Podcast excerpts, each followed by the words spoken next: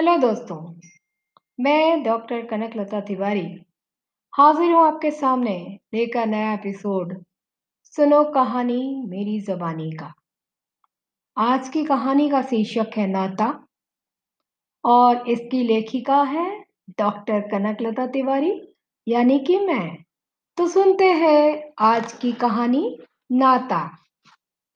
आंगन में लगा नीम का पेड़ मंथर गति से चलती हवा से हल्के हल्के हिल रहा था। लिपे पुते साफ सुथरे आंगन में एक तरफ निवार की चारपाई बिछी थी। चारपाई पर बैठी औरत भौहें सिकोड़ कर आंगन के कोने की तरफ देख रही थी जहां चूल्हा जल रहा था। गेहूं की आटे की मीठी सुगंध, आंच पर सिकती फूलती रोटियां उसे अधीर बना रही थी। मीरा, अरे ओ मीरा, रोटी जल्दी ला। ला रही हूँ माँ, ये तो दम ही नहीं लेने देंगे। पसीना पोंछती मीरा उठ खड़ी हुई। थाली के साग के साथ रोटी रखते हुए दरवाजे की तरफ देखा। दोनों बेटियां अंदर आ रही थी।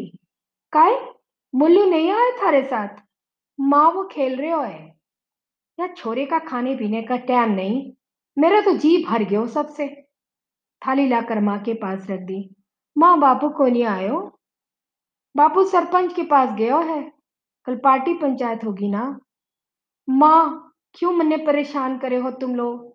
इतना छोरा छोरी लेकर मैं क्या करूं? छोरा छोरी है तो के नाता नहीं हो सके? नहीं, मन्ने बख्शो थे लो। ना छोरी का दिमाग ठीक को नहीं? जब थारा मर्द अपने कन्ने रखने को राजी नहीं तो नाता काई नहीं कर लेती? बुढ़िया बड़बड़ाती हुई खाने लगी।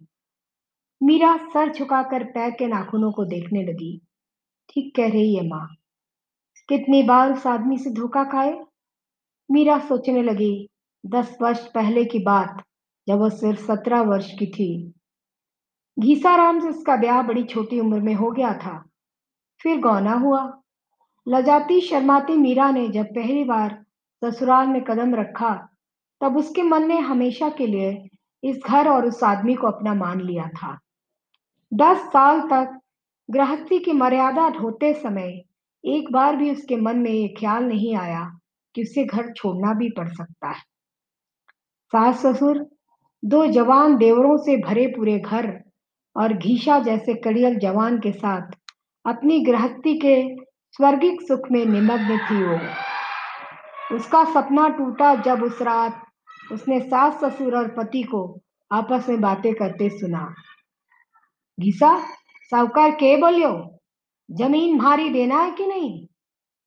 बापू, साहूकार के कने तीस हजार को कर्जो है, बोले पैसे दे दे, जमीन ले ले। पीसो कहाँ से आवोगो, घर में तो जेवर भी कोनी।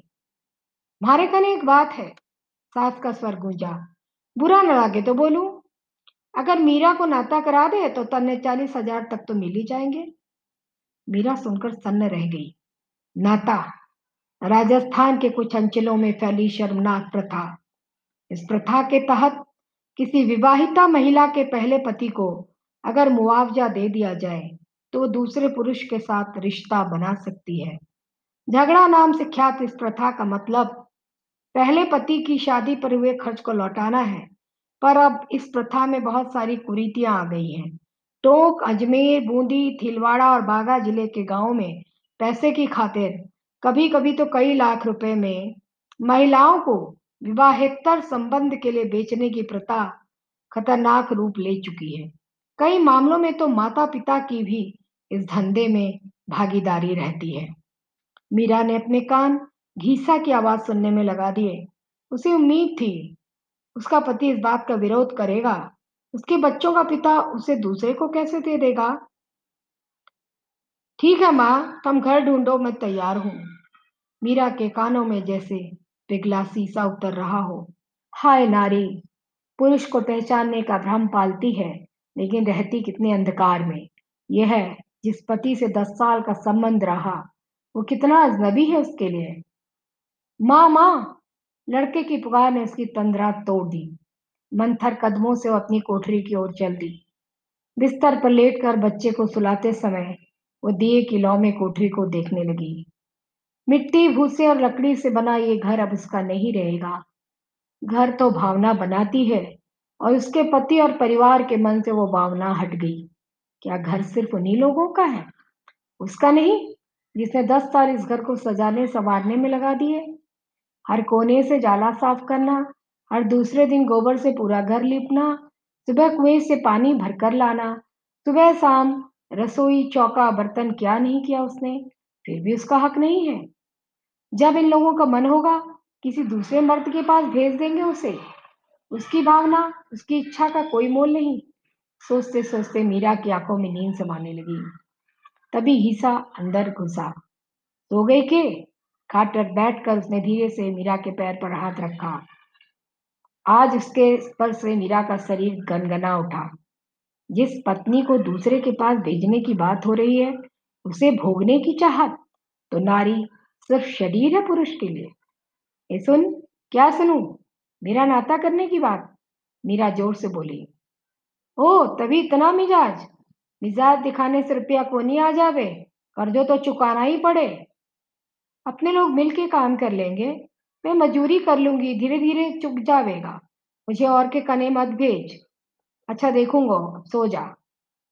दूसरे दिन शाम को मीरा ने घर में रती राम और अपने ससुर को बातें करते सुना। रती राम उसी के गांव का अधेड़ काश्तकार था, उसकी शादी नहीं हुई थी। देख, चालीस हजार बहुत होवे है, तीन की माँ भी तो है, उम्र ज्यादा कोनी, इस उम्र में इससे अच्छी मिलनी कोनी। ठीक है, फिर इस पूनम को तय कर लेना। रतीराम चला गया। मीरा सुलगने लगी।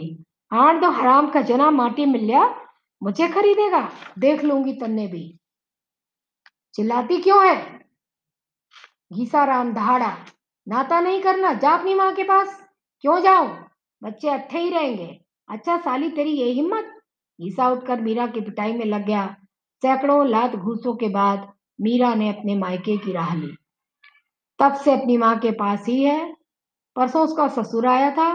मीरा को बताया गया उसकी दस और सात वर्ष की बेटियों की अट्टा सट्टा शादी तय हो गई। यानी उसकी दोनों लड़कियों की शादी के बदले उसके दोनों मुस्टंडे चौबीस पच्चीस साल के देवरों को लड़कियां मिलेंगी। मैं यह शादी तो ना मानूंगी, मीरा बोली। अरे ना मानेगी तो दोनों छोरियां उठा के ना ले जावेंगे हम लोग, ससुर दहाड़ा। ससुर के जाने के बाद काफी देर तक रोती रही। अरे क्यों रोवे, बेटी की शादी तो सब लोग चाहे, तो तय करन दोगे ये शादी? अरे बीस बाईस साल से कम के छोरे थोड़ी ना होवेंगे। देख, तेरी छोरियों को पालने में जो मारा पच्चीस हजार खर्चो भयो है, जो वो दे दे थारा ससुर, तो ले जावे दोनों छोरियों को, कर दे शादी। मीरा के बाप ने कहा। इन लोगों ने भी छोरियों को अपनी समझ के नहीं पाला। ठीक भी है, इनके अनुसार स्त्री धन है, धन से ही तो व्यापार किया जावे है। मन ने तो सुना है कि घीसाराम भी दूसरी शादी करने वाला है, ते भी नाता कर ले, कब तक बैठी रहेगी अकेली। बापू, मन्ने अपनी चिंता को नहीं, बेटियों की चिंता है। मैं नाता करूंगी तो इनका क्या होवेगा? बाप तो दूसरा हो जाएगा, माँ तीसरी, ये नहीं होवेगो। थारो दिमाग खराब है छोरी, दुनिया में यही रीत चले है, थारे बदलने से कुछ ना बदलोगो। ठीक है ना बदले। मीरा ने पानी भरने को घड़े को सिर पर उठा लिया। उसे नहीं करना नाता। माँ बाप साथ नहीं देंगे तो मजूरी करके बच्चे पाल लेगी। जब सात फेरों का नाता नहीं टिका तो ये कब तक टिकेगा, क्या पता। मीरा धीरे धीरे किंतु दृढ़ कदमों से बाहर चलती।